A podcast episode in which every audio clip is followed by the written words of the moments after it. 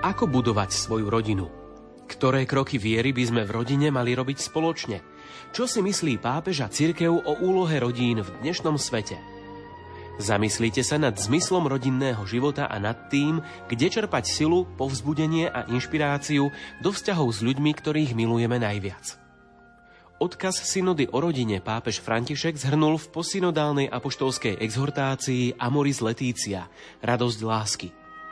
Rok rodiny Amoris Letícia je iniciatívou pápeža s cieľom osloviť každú rodinu v celom svete – pri tejto príležitosti sme pre vás v spolupráci s jezuitom profesorom Ladislavom Čontošom pripravili krátke úvahy o rodine a vzťahoch v jej vnútri. Podnety pre rast v manželskej a rodinnej spiritualite. Svetý otec František ponúka manželom niekoľko návrhov pre duchovný rast prostredníctvom modlitby. Prvý návrh je v bode číslo 318 Amoris Letícia. Modlitba v rodine je privilegovaným prostriedkom na vyjadrenie a posilnenie veľkonočnej viery. Každý deň si možno nájsť niekoľko minút na zotrvanie pred živým pánom, povedať mu o veciach, ktoré nám robia starosti. Modliť sa za potreby rodiny, modliť sa za niekoho, kto prežíva ťažkú chvíľu, prosiť pána, aby nám pomáhal milovať, ďakovať mu za život a za dobré veci, prosiť pannu Máriu, aby nás ochránila svojim materinským plášťom. Jednoducho povedané, tento okamih modlitby môže rodine priniesť mnoho dobra. Rozličné prejavy ľudovej zbožnosti sú pokladnicou duchovnosti pre mnohé rodiny. Pokračuje druhým návrhom, ktorým spoločné napredovanie v modlitbe dosahuje svoj vrchol v spoločnej účasti na Eucharistii, predovšetkým v kontexte nedelného odpočinku. Ježiš klope na dvere rodiny, aby s ňou zdieľal eucharistickú večeru. Tam môžu manželia vždy spečatiť veľkonočnú zmluvu, ktorá ich spojila a ktorá odzrkadľuje zmluvu, ktorú Boh spečatil s ľudstvom na kríži. Eucharistia je sviatosťou novej zmluvy, v ktorej sa aktualizuje vykupiteľský čin Ježiša Krista. Tak možno postrehnúť hlboké putá, ktoré existujú medzi manželským životom a Eucharistiou. Pokrm Eucharistie je posilou a podnetom, každodenne prežívať manželskú zmluvu ako domáca církev. Napokon tretím typom je štýl vernosti. V manželstve sa prežíva aj pocit úplnej prináležitosti jednej jedinej osobe. Manželia prijímajú výzvu a túžbu spolu zostarnúť a pominúť sa a tak odzrkadľujú Božiu vernosť. Toto pevné rozhodnutie, ktoré vyznačuje istý životný štýl, je vnútorná požiadavka zmluvy manželskej lásky, pretože ten, kto sa nerozhodne milovať navždy, ťažko môže úprimne milovať čo len jediný deň. Toto by však nemalo duchovný význam, keby šlo len o zákon dodržiavaný s rezignáciou. Je to prináležitosť srdca, tam, kde iba Boh dovidí. Každé ráno, keď človek vstáva, obnovuje pred Bohom toto rozhodnutie vernosti. Nech sa počas dňa stane čokoľvek. A každý, keď ide spať, očakáva, že sa ráno zobudí, aby pokračoval v tomto dobrodružstve s dôverou v pánovú pomoc. Každý z manželov je tak pre toho druhého znakom a nástrojom blízkosti pána, ktorý nás nenecháva samých. Ja som s vami po všetky dni až do skončenia sveta. Je stále veľa kresťanov, ktorí pestujú individuálnu spiritualitu a zabúdajú na to, že v manželstve aj ich osobná spiritualita sa má stať prostriedkom zjednotenia s Bohom a ich vzájomného zjednotenia. Sú poznačení mentalitou vyhroteného individualizmu, ktorý deformuje rodinné zväzky a každého člena rodiny pokladá za samostatný ostrov, takže v niektorých prípadoch preváži predstava o subjekte, ktorý sa konštruuje podľa vlastných túžob, považovaných za absolútno.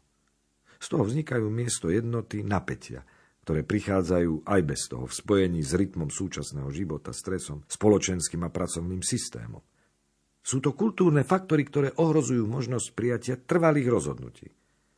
Práve to je veľká výzva pestovať opravdivú manželskú spiritualitu, ktorá spája a je rozvinutím zjednocujúcej funkcie manželstva. Manželská rodina spiritualita by sa mala inšpirovať biblickými obrazmi. V biblickom ponímaní je otec obrazom nezištnej lásky, ktorá vytvára priestor pre odpustenie. Mužnosť a odcovstvo si vyžadujú skúsenosť prijatia odpustenia od Boha, nezištného ospravedlnenia, nie pre naše zásluhy. Uvedomiť si, že nás zasiahla láska, ktorá predchádza každý náš čin, ktorá vždy ponúka novú príležitosť, podnecuje, stimuluje. Ak príjmeme to, že Božia láska je bez podmienok, že otcova náklonosť sa nekupuje ani sa za ňu neplatí, Dokážeme milovať napriek všetkému a odpúšťať druhým, aj keď boli voči nám nespravodliví. Inak život v rodine prestane byť miestom porozumenia, sprevádzania a stimulovania a stane sa miestom ustavičného napätia a vzájomného trestania. Poslaním oca nie je trestať, ale milovať bez podmienok. Byť protagonistom pedagogiky lásky, ktorá postupne dozrieva a dáva jej plodnosť v trpezlivosti – Nik nie je trpezlivejší ako Boh Otec a nik nevie chápať a čakať lepšie ako práve On.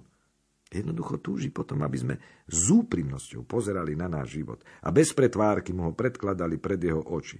Aby sme boli ochotní ďalej rásť a prosili ho o to, čo ešte sami nedokážeme dosiahnuť. Boh je zároveň ako matka, ktorá berie do náručia svoje dieťa, aby ho poláskala. A láskavá matka, ktorá nikdy na svoje dieťa nezabudne. Sú manželia a rodiny, ktoré do svojej spirituality zakomponovali modlitbu cirkvy podľa liturgie hodín, ktorá je hlboko biblická. Niektorí sa modlia ranné chvály, vešpery a kompletórium, iní iba dve, no sú aj takí, čo zväčša používajú iba jednu.